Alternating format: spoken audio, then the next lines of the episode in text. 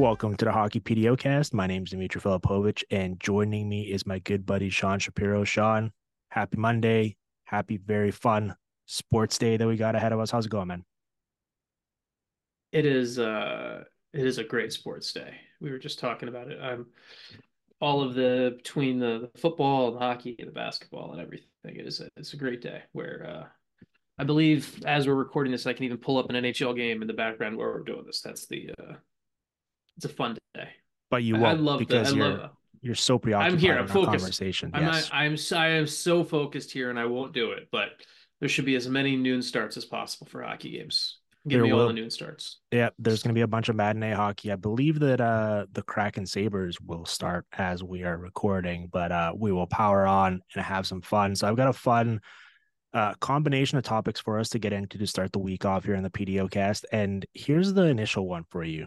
We're going to talk about the Philadelphia Flyers because I think there's a case to be made. Certainly the fact that the Vancouver Canucks and the Winnipeg Jets are like as high up in the standings as they are based on our expectations heading into the season, they've exceeded them, no doubt.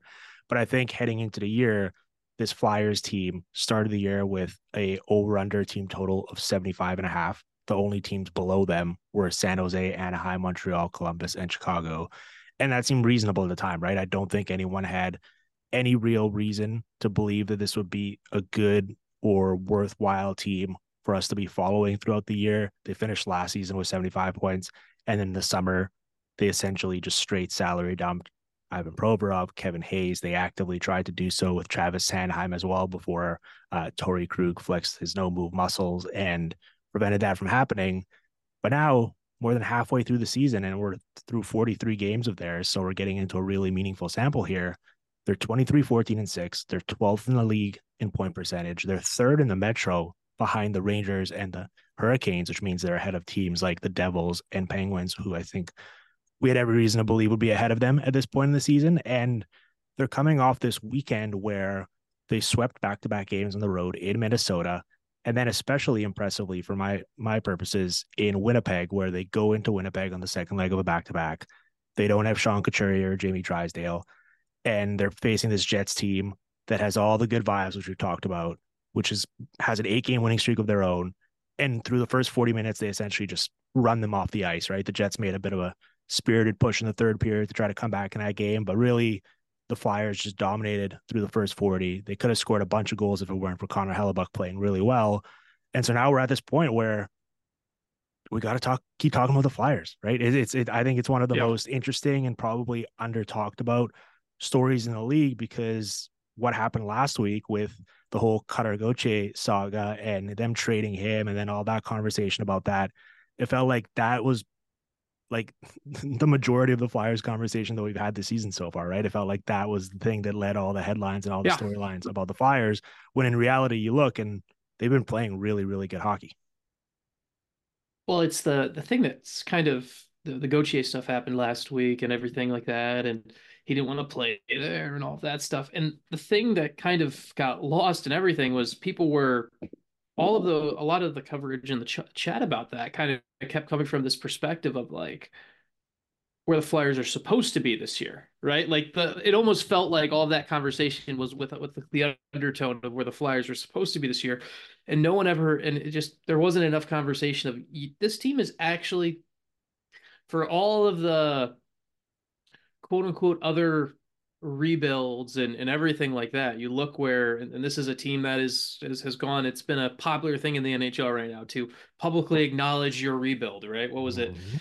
Five years ago, we had the Rangers letter, which was the, which is the, the full document, and the Flyers kind of uh, talked about doing things the slow and steady way here and everything like that. And but you go through and you look at all these other kind of rebuilding or rebounding teams, and you look where they are, and the Flyers are playing better than those teams now, ahead of them, and they're. We had the whole conversation last week, I think, about the Jets, where you kept looking for kind of the trap doors, where the where where, where are they going to fall through and everything. And I still see some trap doors in Philadelphia than I did with the Jets, right? But at the same time, you're like, all right, this team is we've reached you've reached the half you've gone you're past 41 games you are in this division you have a chance to actually win this division and I don't really know what to completely make of it truthfully. Like like I watch this team play and I see why they're good. And I and I and I kind of see them but at the end of the day you're like then the game ends and you're like okay what am I still watching here right now? It's kind of a weird team in a, in a good in a good way. So well, Dom model has them at 57% playoff probability right now, right? Which still obviously leaves Yeah. the door open for, I guess, mhm. that bottom, Yeah. Or them fall, the bottom oh, out, falling yeah. out, kind of Yeah, what yeah. you're expecting, right? Yeah. I think there's a fun, there was a really fun, the reason why I wanted to start off today's show with this, there was a fun discussion brewing on the PDOcast Discord over the weekend. And by the way, if, you, if you're not in there yet, I don't know what you're waiting for. The invite link is in the show notes. Get in there, have some fun with us, be part of these conversations as they're happening in real time.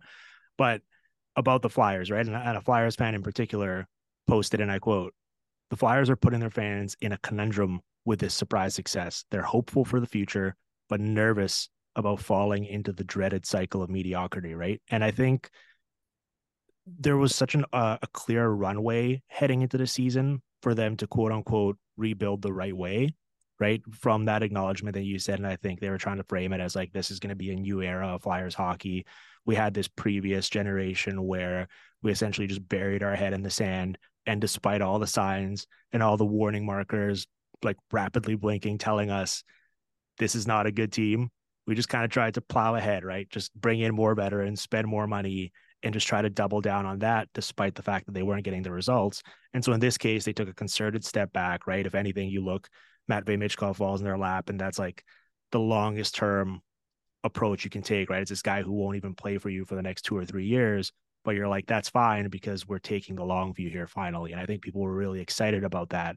And I think there's an interesting conversation to have about that in its own right from that perspective, because I think the reason why teams are sometimes limited in their optionality to do so that way or to rebuild that way with Longview is because of whatever internal budget or internal financial restrictions they have in place, right? It's not the typical salary cap ceiling where it's like, all right, well, we can only spend a certain amount of money. It's your owner probably being like, well, we're losing fans and people aren't coming to the games and people aren't buying the merchandise and they don't care anymore. And we have bills to pay. And I have a certain baseline that I want to hit annually. And so let's speed this up. Let's get going. Let's be relevant. Let's play some meaningful games into March and April. And so teams sort of half ass it and try to speed things up that way. And it limits their ceiling long term. In this case, I don't think that would have been a concern with the Flyers, right? Because it's a huge market with a massive built in fan base that's seen it all. They're not going to leave after a couple of years of of of poor results. Uh, they're already used to that. If anything, I think if it was by design and they were getting top picks, they'd be happy about it. And so I think the fact that they're not getting that this season is why this sort of internal conundrum is in place for them. Yeah, it's kind of the and so often we kind of talk about the rebuild and kind of how do you get this guy or that guy or this piece right that checks the box? And I think the Philly rebuild was always going to be kind of weird in a way anyway because they were never going to be um as much as they kind of talked about it, I, I don't think John Tortorella takes that job thinking he's coaching San Jose Sharks level results. Like obviously they're committed to a rebuild and and getting players and everything like that. But I really think part of the Philly rebuild is how do you make yourself better for three years from now? How how do you put yourself in a spot where Michkov comes in two, three years from now and he steps in and you get three years of his ELC you get three years of his ELC when he comes in. You get to build around that, and you've kind of been building some other pieces. Michkov comes in. All of a sudden, playing with Michkov becomes a really attractive thing to someone else who's a, a big target free agent in that year. I think that's kind of was always the kind of the, the Philly rebuild look was uh, three years, kind of when two three years when Michkov arrives from Russia. That kind of I think that was always the and capitalized on his ELC. And this kind of reminds me of um I had a conversation with someone from the Kings about this when they were, um, when the Kings took a cautious, when it was uh, two years ago, two seasons ago, when the Kings were kind of overachieving, and in the plan with LA, and uh, was always to kind of target building two, three years from now, and they're having internal discussions like, okay, why don't why don't we go? Why aren't we buying more at the deadline? Why aren't we buying more at the deadline? And the internal conversation in the office goes essentially along the lines of, well, we're still on target for our two, three year plan from now. And they're like, oh, but they're like, well, we could we could make trades here and that and everything. And one of the reasons they didn't was the whole concept of, well, making the playoffs this year, being good this year, that still makes us better for two, three years from now. And I think from a Flyers fan perspective, if you're looking at this from the buildup, I don't think being good right now impacts what the long term vision is for this team. Obviously, you're dealing with right now the the angriness of the Gauthier stuff and, and all of that stuff. But for for the Flyers, the long term plan is always since they drafted Michkov and decided to go that route, the plan is how do you build a core that can be around Michkov when he arrives, and how do you then use it at that time? And I don't think being good now hurts that. That that's with the way Philly's building. I don't think it's hurting them. And so I would look at it that way from a Flyers perspective. Right now, you're playing with house money. If you make the playoffs this year, you go on a surprise run. You're it's still going to make you better two years from now. So I I look at Philly kind of in that perspective where this is one of those win-win things, and you're not playing yourself out of. Um, this is more fun than sucking. Honestly, it's more fun than sucking, and it doesn't hurt you from two years from now. It's kind of my play on this. As long as you're internally able to sort of um keep that long view and not get yes, carried yes, away yes, and become irrational, yeah. right? Because yeah. I think the reason why people are concerned is like it's very easy with short-term results to get carried away and put the cart before the horse, and then that creates this glass ceiling you all of a sudden unnecessarily put in place, right? So much of winning or, or building a sustainable contender in the NHL with the salary cap is getting like timing everything perfectly, right? And creating this runway for yourself to keep moving up and up and then maintain when you're up there and then figure everything out after that. And I get I get the concern, right? Because for all the things, and I'm going to have a bunch of other stats here in a second, they're going to paint a very optimistic view of this season for the Flyers you mentioned you you watch them and you come away from it and they might have won and you're like all right how did that happen you can still even see the the sort of talent deficit they have on the true high end with this roster mm-hmm. and we know that high end offense yep. and that talent is what moves the needle in today's NHL and realistically the most likely way for you to get your hands on those types of players is at the top of the draft so part of the frustration yes, is all right you make the playoffs this year you lose in round one in five games or whatever, you got two home home games of, of revenue.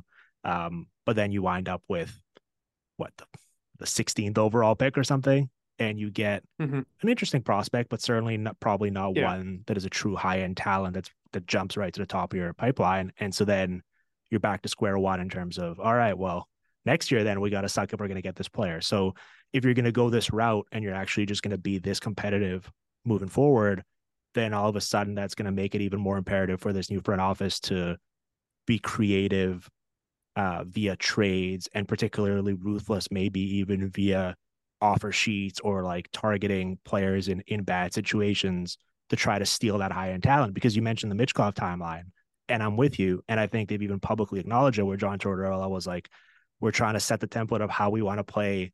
when he gets here so we can put him into that situation immediately well, by that point, their number one center, Sean Couturier, is going to be like 35 years old or whatever. And so yeah, there's, true. You know, Gauthier probably wasn't even going to be a center anyways, but at least he was theoretically a center prospect. They don't really have anyone in their system that could fit that bill three years from now. And I think I think that's the concern, right? Like, how do you get that player yeah. then if you're not going to be picking in the top five? Yeah, and I mean the other thing from a Philly perspective that, and I, I think I, I can't remember the exact tie-in of how it works with the Columbus pick, but I think there's like they're going to have four picks in the top 60 this year coming up too. And it's going to be and you look at that from a arsenal of being able to make a move as well. You have those pieces. Um, they have so it is, it is a good question of how do you find that center? That that is a really that is a fair that is a fair measured question. And I think aside from this year basically completely blowing it up and being San Jose Sharks level bad, that's the only way you're going to get him in the draft. I, th- I think you're at the spot now where you internally you have to kind of diagnose and figure out, okay, can we f- how do we find that player? Is it through utilizing these these picks we have? Is it through the offer sheet, as you said? I think you have to get creative in that way, but I also think that it's funny because like the whole the whole Gauthier Drysdale thing, everything like that. I actually, I actually gained some respect for how the Flyers are handling things because everything gets out right now, right? Like, ev- like I actually give the Flyers some credit for how they handled everything without that being a a brewing story, especially in a in a market where um one of the NHL's top insiders literally lives in that market. You have um you have you have agents who are willing to just give give things out all the time and everything like that. And so I actually gained a lot of respect for the Flyers front office and how they kind of kept things quiet there. It's silly for me to say as a media member, but it's true. And for that reason, I kind of and I like how they went about and we hear the stories about how they secretly met with Michkov and that came out afterwards how they went out of their way and they had those things where they didn't want people to know they were scouting him and they did this and all of that and everything. So I guess where I'm going on all of this is I have more faith in Danny Briere to figure this out than I would have a year ago. I I'm just kind of impressed with how they've handled everything. I could be wrong. He could just be another hockey GM, but I'm at least giving him a chance right now to answer that question for me when I don't know what the answer is in the center. Yeah, to that point though, like on that, just yeah. to, to, close the loop yeah. on the on the sort of yeah. high end talent and the deficiency of it. Yeah. They're 31st in team shooting percentage. Only the Sharks are less efficient, and they're 32nd in the power play power play efficiency to the point where they're almost as likely to score shorthanded as they are with the man advantage. And those are, I think, two areas where you would see a high end offensive talent manifest itself. And so that's very real. Now, here's the thing. And I think this is an important dis- distinction for this conversation and this conundrum Flyers fans are having it's not like this team is just stealing points and getting lucky this season. I think that would be infuriating from a fan perspective, right? If you're playing a game and you're getting like outshot 40 to 25 every night, but your goalie's just standing on his head and stealing you points and you, you're just watching and you're like plainly, I can see this team is not good enough.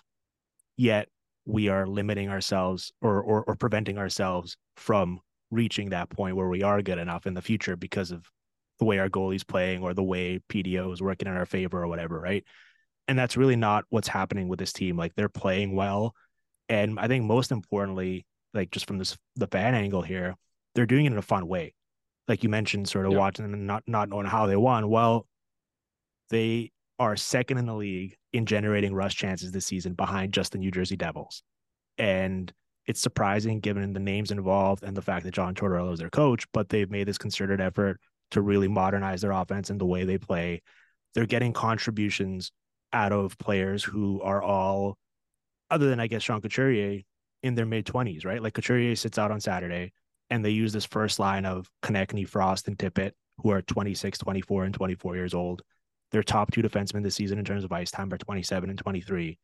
Since they acquired Jamie Drysdale in that trade last week when he's played, they've featured him uh, Joel Farabee is eighth in the league in five on five points this season, and he's 23. I've loved what I've seen from Tyson Foerster, and he's 21. You go on down the line, these are all positive things. And I think there's an element of like a rising tide lifts all boats too, where all of these players now that are playing prominent roles and playing well become more valuable assets as well down the road. So if you do decide to pivot or things start to go south and you want to make long term trades, pretty much every one of these players, I think, has increased their relative stock compared to where it was at the start of the season. And so it's frustrating in the short term if you were just hoping, all right, the objective of this season is to get a top five pick. But at the same time, I come away from it making it, it, it seems difficult to me to kind of paint this as a negative thing based on the way the season's unfolded so far. Oh yeah, I agree with that. It's hard to paint it as a negative. And I have the other thing I would argue too, and it's just kind of the whole hypothetical, right? You could try to do the you could try to figure out the exact math of this. And I don't know. This is a question. This is a hypothetical. What if I if I told you you could have before the season, if I could told you you could have a whatever the percentage is, 16.7% or whatever the odds of, of, of getting a Macklin Celebrini or whatever. You could have that. Or all of a sudden you get, but instead of being in the chance of for that lottery, you're going to be in a spot where you're getting growth from Farabee, you're getting growth from Brink, you're getting you're getting growth from all of these guys who are 22, 23, 24. And maybe, and I would argue for this, maybe just maybe the growth of those guys from this season, from the success, is worth more than one player and all of those players going through a rather depressing year where they just where they suck. So yeah, yeah. I mean, we, we talk about that all the time in terms of that sort of like Yeah. that obviously the human element, but there's like a psychological accumulation too of if you're just constantly in this like soul crushing situation where you dread coming to the ring, it's going to be a mess when you're playing. It's really tough to develop. It's also really tough for you to evaluate who is actually good and competent and who will be part of the solution in the future, right? Whereas I think right now it's becoming much clearer in terms of who's like legitimately valuable and who will be on this team three, four, five years from now. And I think that's valuable. And, and the other part of this as well is maybe I'd be a bit more wary if they were in the situation where like four of these guys were impending UFAs this summer. And then you were like, all right, do we trade them for stuff or do we try to make the playoffs? And then if you chose to just push for this season and keep these guys and then lose them for nothing in the offseason, then I'd be like, well, that seems a bit short sighted. But in this case, Sean Walker, and and he's a valuable asset as a right shot defenseman, and, and maybe we'll talk more about him later when we talk about a different team, is certainly going to be a hot commodity if they decide to move him at the deadline, and they'll probably get, I mean, maybe even a late first, depending on if they take money back, but like Yeah. they can certainly get some sort of a good asset for him. That's the only guy here. I think maybe when you get when it becomes really interesting is what they do with Travis Konecny, who is a free agent after next season, and that'll be sort of a a hot button kind of crossroads decision for them organizationally. But for right now, there isn't necessarily a ticking clock here. It's like you don't have to decide between now and early March in terms of what you want to do with any of these guys, other than I guess Sean Walker. Yeah, I agree with that. Um, all right. Any other notes on the Flyers here, whether it's on ice or or business related, or do you I want mean, to um The one of the one other thing on Philly, just that I just is I think is important to remember from the, the space and time of this is the Flyers and the Bruins as well. These these are the two teams that kind of fit this mold the best. Um, every single year, Flyers and Bruins are the top two local TV broadcasts, no matter what, whether they're good or bad. It's always it's always that. And the other thing, and I remember I talked to people in Philly about this before, where it's the thing the Flyers have is it's Philadelphia is such a um, homegrown city. It's not a transplant city. Most of the people who live in Philadelphia are grew up and grew up there, stayed there, and everything like that. And so, from a Flyers perspective, and it's one of the reasons that the the Gauthier trade has been just such a nice galvanizing piece for that city too. Is like it's one of the few like all the time. Oftentimes we hear so and so against the world, right? It's it's it's it's an attitude that everyone tries to co-op and everything like that. Where oh so and so like insert city here against the world. Philadelphia is one of the few cities where it actually works because of how homegrown the city is and how the fan base has been basically raised on that team and they're not going anywhere else. It's it's it's that's the reality of it. And so you get the time to do this and it's it's one of those where I think from a building perspective and a human side of this, I think there's an element that uh that that you have there's an element of this where people are going to embrace this group that built them back to where they are, whether it's this year. And obviously, the people like, oh no, are they messing it up? I, I think in the long run, people are going to embrace this team as what builds Philly back up. The other thing that's just a funny note, just because it's how NHL GMs think. You really don't think some other GM is going to call Danny Briere about Marc Staal just because he played in the Stanley Cup Finals last year? Like at some point, some like some GM is going to call like someone is going to call and be like, "Oh, well, hey, uh, I've got a lightly used Marc Staal available. He played hundred something games last year with the Panthers in the Stanley Cup Final." Like, so they're they're going. Someone's going to trade for Marc Staal. That's my other Philly thought. yeah. I just think like and and, and it's sort of I was hinting at that, and, and it ties into that concept is the reason why bad teams stay bad or mediocre teams stay mediocre is because like despite the fact that there's different coaches brought in and different GMs or whatever, different players certainly, it's the ownership just doesn't really give it a chance in terms of like you you just you can't pass up the quick buck or like the the urge to become relevant Yes, again yes. really quickly. And obviously it's kind of ironic Well- because that's sort of what's happened this year organically for them, where I think this would Mhm. be a dream for like 15 other NHL organizations to have this glow up from last year to this year like this. Yet for the Flyers, it's like, ah, they were actually one of the few teams that probably could have bit the Mhm. bullet on five more years of being a bottom three team because they wouldn't worry about losing that fan base or selling the product because it would just be there. And that would have been a big luxury for them. And it still might be down the road.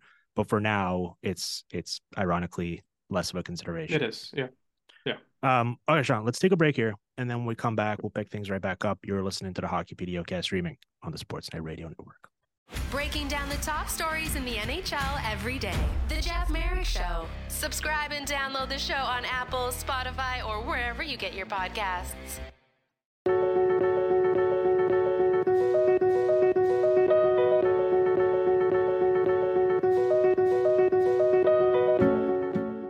All right, we are back here on the Hockey PDOcast, joined by Sean Shapiro. Sean, we did Flyers in the first block. Let's talk a little bit about the Edmonton Oilers, a team that was uh, in town there in Detroit a couple days ago. You got to see them live.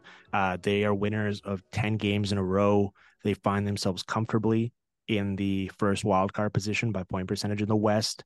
And I think have reasonable aspirations or ambitions for climbing even higher if this keeps up, eh, which is amazing considering the fact that they started the season 5 12 and 1. Uh, everyone thinks of that Sharks game, which I think we did a show the next morning and we were talking about it off the top and how it was just it was it was cinema at its finest, right? Uh, in terms of Mhm. watching the game unfold in real time and seeing everyone's reactions to it. Everyone thinks of that as being kind of their nadir this season. I actually think the reason why I brought up the 5 12 and 1, and that came even after the coaching change, a few games after, it was that game in Carolina where they went down 4 nothing in the first. There was that image of uh, Draisaitl and McDavid on the bench, like consoling each other because they were just so demoralized by what was happening. There was the one goal that went viral in that game where I believe it was Marty Necas was just like wide open in front of their net as all five of their skaters were looking around behind him, no one covering him, and he just easily scored. And it was like, man, this season is just going off the rails for Edmonton. And since then, they're 18 and three. They've climbed to within one point of LA for third in the Pacific, and they have three more head to heads with the Kings this season. So that should make for an amazing battle in the second half of the season. And just watching them live, I, I imagine you felt this the same way.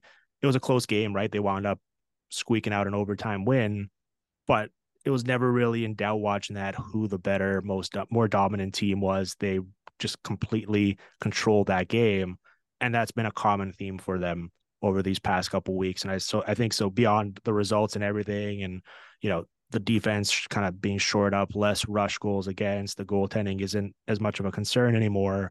The fact that they've become this five on five team that is just, I mean, they've been the league best in pretty much any metric you look at in the span. I think that has to be the most encouraging part about the Oilers moving forward. Well, yeah, and the um, I saw as I saw I said as you said I saw them at that in person in that game against Detroit last week, and one of the things, the only reason that game was a three-two overtime game was because they got goalied. Basically, it was Alex Lyon was great in that game, and that's the only reason he even made it to overtime. Um, at the same time, it also you talk about cinema. It created one of the my favorite scenes of the season where half of the Detroit defense are raising their arm for an offsides while McDavid is just deciding to stick handle them around around them like traffic cones. You talk about cinematic moments.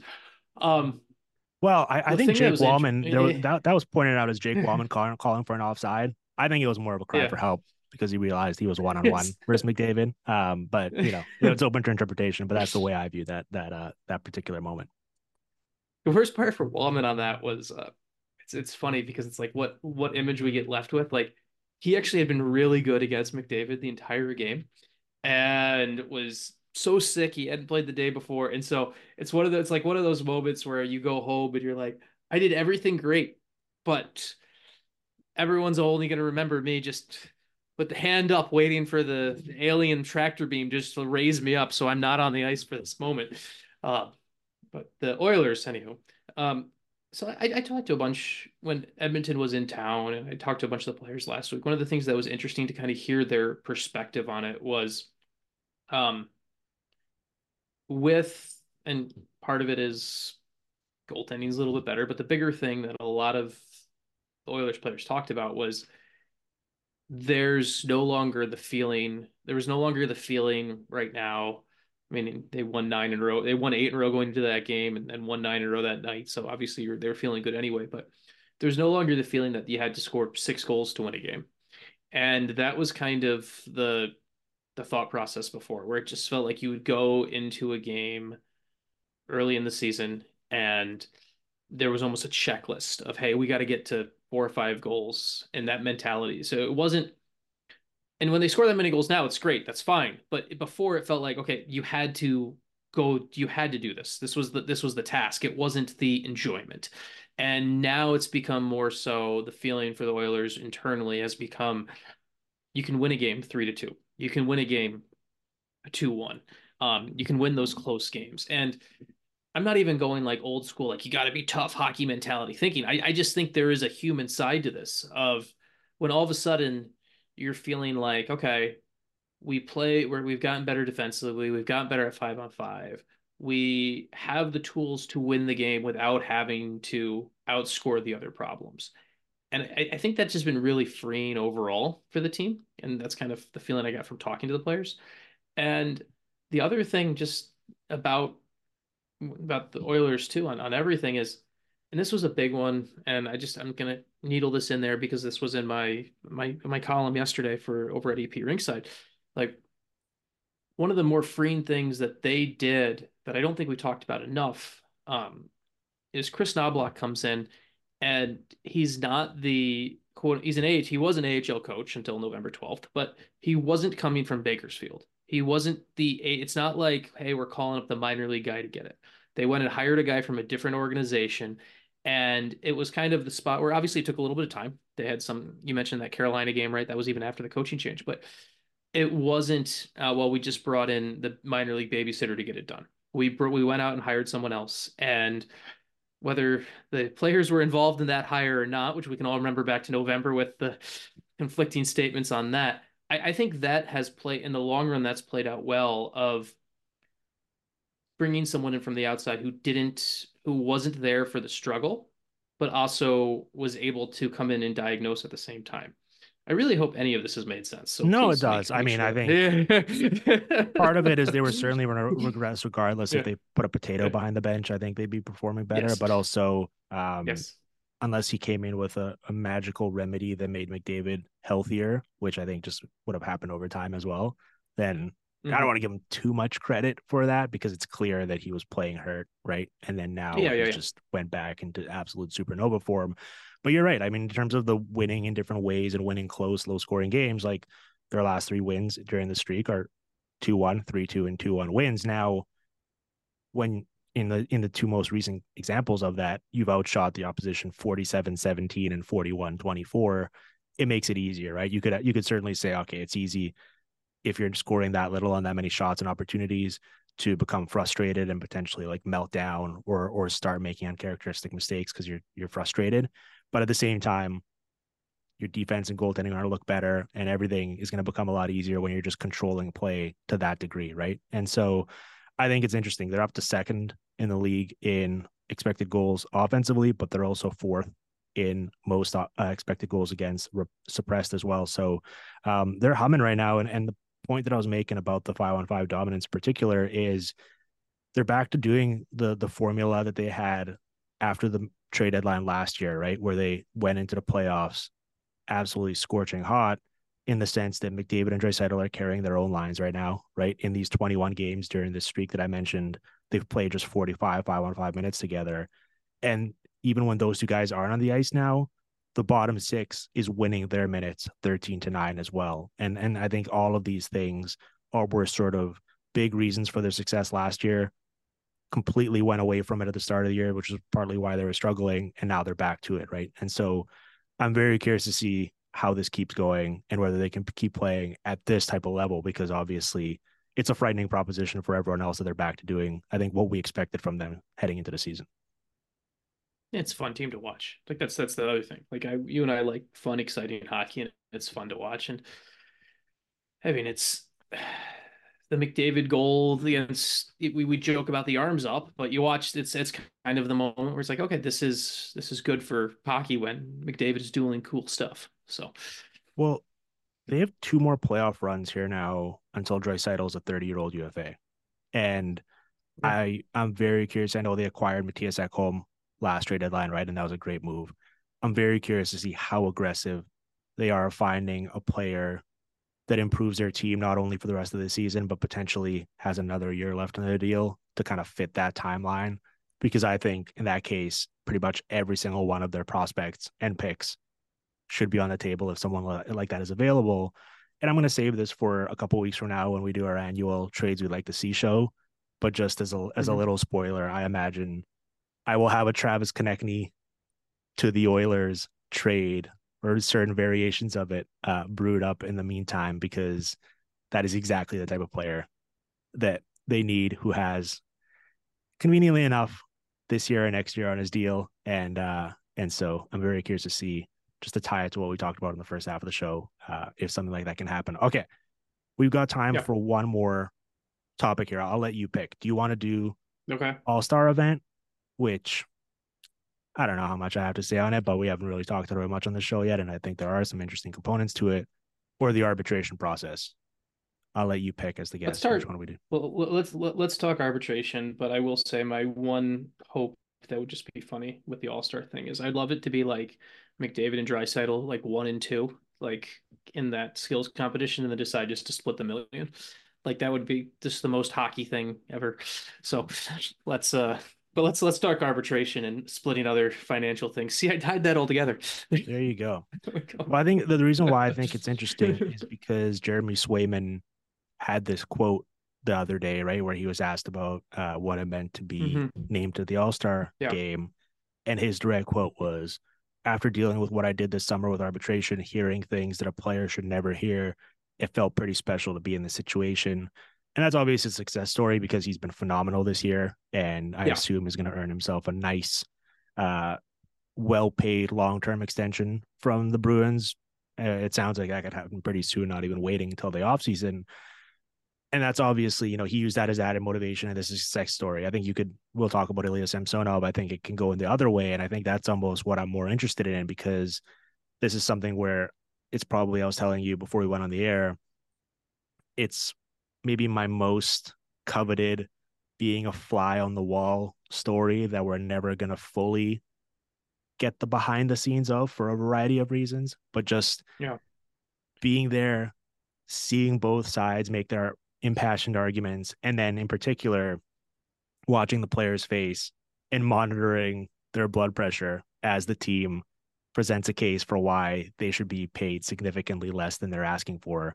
It's such a unique process that you wouldn't obviously have in our regular day-to-day jobs right? Where your employer mm-hmm. is essentially just telling you all the reasons why they want to pay you less than you think you deserve um, especially like so bluntly and right out in the open. Uh, but yeah. it, it, it's the process itself is, is just so interesting to me especially like the samsonov one for example right? He he filed at 4.9 million i believe. The leafs filed at 2.4 they found Obviously, the award was in the middle around 3.55, but w- with that big of a gap as well, all of a sudden, it's it can go south so quickly in terms of just like hearing your team rip you apart that way. Yeah. And especially for a goalie, I would be very, very wary of going that route because we know how much of it is confidence and rhythm and and the mental aspect of it, right? And it's a very dangerous and slippery slope to go down uh, if you're doing that to your goalie, I guess. Yeah, I mean, one of the things about arbitration that is the system is like you have to play the game. That's the issue. Like the issue is this is how the game is set up. So you have to play by the you have to play by the quote unquote rules on it. like it's when that's the thing that's always kind of laughable on Twitter. Like I remember it happened with the Samsonov. People saw the reported Samsonov said 4.9 team said 2.4 everyone's laughing like oh he thinks he's worth this worth he thinks he's worth this much. The team thinks he's yada yada yada. I mean the end of the day you have to remember is that's the leafs didn't think he was worth 2.4 million. The leafs probably thought he was closer to three three and a half million or whatever it was right? But if you offer that as your number um it, and it because nhl arbitration is not good faith arbitration. It's NHL arbitration. The, the, arbitrator gets to pick a random number in between. It's, um, I believe it's, uh, it's is it MLB. I can't. We we we should know this, and I should have looked this up before it came out. But it's either MLB or NFL arbitration where each sides make a case, and the arbitrator has to pick one of those numbers. Mm-hmm. The art like, and so in in in that in that scenario where you and I come to a table and hey, I think I'm worth this much, you think I'm worth this much, and we're both giving our fair stake number that we both think we're worth, well, uh, that, that I'm worth, then all of a sudden the arbitrator has to pick one of those. So we both are going to come with a more fair number. When it's the arbitrator has can pick any number they want, you're of course I'm going to ask for the moon. Let's pretend I'm the player, you're the team on this.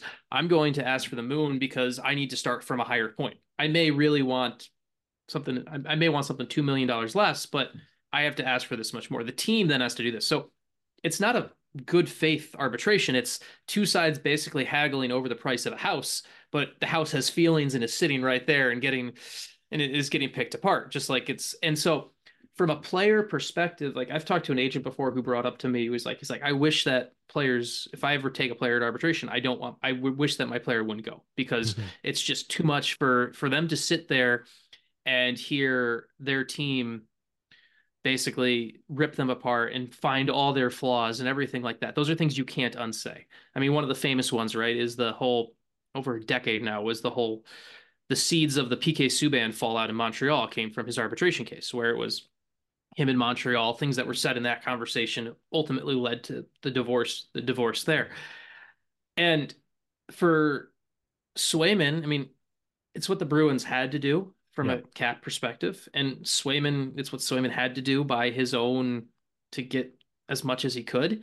And luckily it's worked out well for Swayman. But as you can see with Toronto, and obviously no one knows exactly what's going on in Samsonov's head. It's up to him. And he actually played well, pretty well last night for than I probably would have expected last night in the game against Detroit. But like you have to wonder with Samsonov when all of a sudden you're hearing about all these flaws in your game and all of this, you hear it enough times, it gets spoken into existence. And um, it's fascinating. Like I, I covered a case, the one case I covered really closely, and this is a name that probably no one ever expected here in the year 2024 talking about the NHL. But um, when I was covering Dallas, um, I covered uh, Gemel Smith, who filed for arbitration against the Stars and actually went all the way to arbitration. And one of the things about that case that was interesting was the Stars from the beginning always looked at him as a entry level contract type player and they were going to and and and they were they were interested in doing a one way contract with him. Um, but when Smith fired filed for arbitration, and they had to work on bringing that cap number down. That's the only, that's the first time they went and offered a two way deal, and then on top of that, they went and waived him in the summer. They they waived him in they put him on waivers in the summer, and he cleared on purpose to use that to show to the arbitrator of look nobody like look nobody wants him. No one claimed him on waivers even though we all know no one gets claimed on waivers in the summer but that's a tool that teams use. And so ultimately um the uh the stars ended up getting basically exactly what they want and smith basically took them all the way to arbitration for about 5000 extra dollars. And it's was the 5000 extra dollars worth the the hearing about how you're not this good or we you're there's other guys better than you. I don't think so. And that's the and it's from a arbitration is it's kind of one of those things where I wish eh, as you said the fly in the wall thing would be amazing to watch because Swayman gives Swayman a ton of credit for kind of making it a little bit of an FU moment where it's like, okay, now I'm going to use it and try and probably get that other long term deal at some point. But at the same time, it could have easily been the F you moment, I'm out of here. So yeah, well, by all accounts, it, it seems yeah, like yeah. he wants to be there long term. So it, it oh yeah, yeah, yeah, go yeah, that badly, and I think there was probably less to nitpick with his game as well. Like obviously, Ullmark was phenomenal winning the Vezina, and, and the system in front of them was good. So I imagine that was the argument they were making. The reason why the Samsonov one, like the circumstances of it, are so fascinating to me, and I think you know part of it was like the Leafs obviously didn't want to pay up long term for the one season he had for them, and it also opened up a second buyout for them in the summer, which uh, I didn't wind up using, but was just an interesting option. Is on the surface, he had a 919 save percentage and he won 27 of his 42 games, right? And so if you're just using like that old school, just counting stats approach of evaluating a player's performance, you can make a very compelling argument that this guy had a phenomenal season. His evolving hockey goal save above expected last year was 21 plus 21, which was really, really good. SportLogiq had him down at five. And I think you I, I, don't even know if you're probably not allowed to use those numbers, right? Because you're only allowed to use league, ba- league based stats. But if you're the Leafs and you're aware of this, right? And I think they're certainly aware of the fact that this is a goalie who kind of struggles, as Kevin Woodley's talked about on the show, with like most goalies, lateral below the slot line plays, right? Where he has to move uh, within tight laterally from side to side. And they limited that really well last year. Obviously, this year they've regressed defensively and that those issues have popped up. And so if you're aware of the fact that like once we contextualize for defensive environment in front of him, his own value in terms of creating these stats he wound up with on the surface was much more minimal than you'd be led to believe. Even if you aren't using those specific numbers, I think you're obviously going to tee off much more on him in terms of like nitpicking his game and presenting that argument more vehemently as opposed to if he full full marks earned this 919 save percentage you'd still try to make an argument to bring the salary down in the arbitration process but maybe it might be less less impassioned i guess right and so in this case i imagine yeah. there were so many routes they could take to nitpicking the flaws in his game and why this wasn't repeatable and then now that happens, obviously. And I don't think anyone expected an 867 save percentage or whatever he's at this year. Like he's minus 20 goals save above expected in 16 games by SportLogiq, which is just truly unfathomable. But now they're forced to essentially rebuild this guy's confidence in game. And a lot of it was self inflicted. Yeah. Well, and the other thing too that is that I I've talked to someone about this before, where they said one of the big things that when you do have a guy go to arbitration, that it ends up testing it ends up testing how well you've separated your coach from your GM. Because a lot of the times, if you got a guy who goes to arbitration and then comes back and figures it out, those tend to be the ones where the GM or the coach, right or wrong, is able to truthfully sell the player on. Look, I don't I don't have anything to do with that. I don't care how much money you make. I'm just your coach. And it's it's one of those where I'd be I'm actually I'm, I'm it's a question I'm fascinated to maybe in a more relaxed environment, maybe maybe in that All Star media stuff since both Montgomery and Swayman will be there. I'm fascinated to kind of talk to them since Swayman already opened the door to talk about this, right? So it's it's actually one a wonderful spot where we already have Swayman's already opened the door to talk about this. I'd be fascinated to kind of hear um, Jim Montgomery on this a little bit more of like, okay, how do you when you're separating coach from GM on this? What's your perspective? What's your approach to this of making sure you're getting the goalie to, that you believe Swayman is, and at the same time, not throwing your own employer under the bus at the same time. It, it creates so many other little conversations that uh, arbitration is fascinating. We could do an entire show on this. yeah, I mean, I think the time to do it is when Ilya Samsonov signs for like one million dollars with some basement level t- team in the summer in a smaller market, and then you can get him for a, a one-on-one interview and ask him about the process. I think that's where the most more interesting quotes would probably surface. Mm-hmm. But um, all right, Sean, let's uh let's get out of here. I'll let you plug some stuff. Yep. On the way out, um, yeah. what do you got in the works? Yeah, we've uh, as got some stuff already up right now over at Rinkside. I got my uh, weekly unnumbered thoughts column over there that that, that runs on Sundays. Um, I've headed over to the uh, All America game over in Plymouth today. We'll have some stuff from that. Got some fun stuff coming up the Substack, and then uh, maybe a first PDO cast plug of this um, um, coming out on a Friday night. Um, um, check your uh, Twitters and all of that stuff. Uh, there's a new movie trailer dropping Friday night that uh, yours truly is in. Um, that comes out on Friday night, so uh, keep an eye out for that. I will uh, drop that plug in there. Your your debut cinematic performance. Looking forward to it, bud. Uh, this was It great. is. It is. Be well. We're gonna have you on again soon. Uh, my only plugs on the way out are, of course, as I mentioned earlier, join the Discord channel. Invite link is in the show notes. Check out the YouTube channel as well. We did David Pastrnak last week with with um, Darryl Belfry. We're doing Gabe Vilardi and Nikolai Ehlers this week. So looking forward to that one. And that's all for today. Thank you to everyone for listening. And we'll be back tomorrow with plenty more of the Hockey PDO cast streaming on the Sportsnet Radio Network.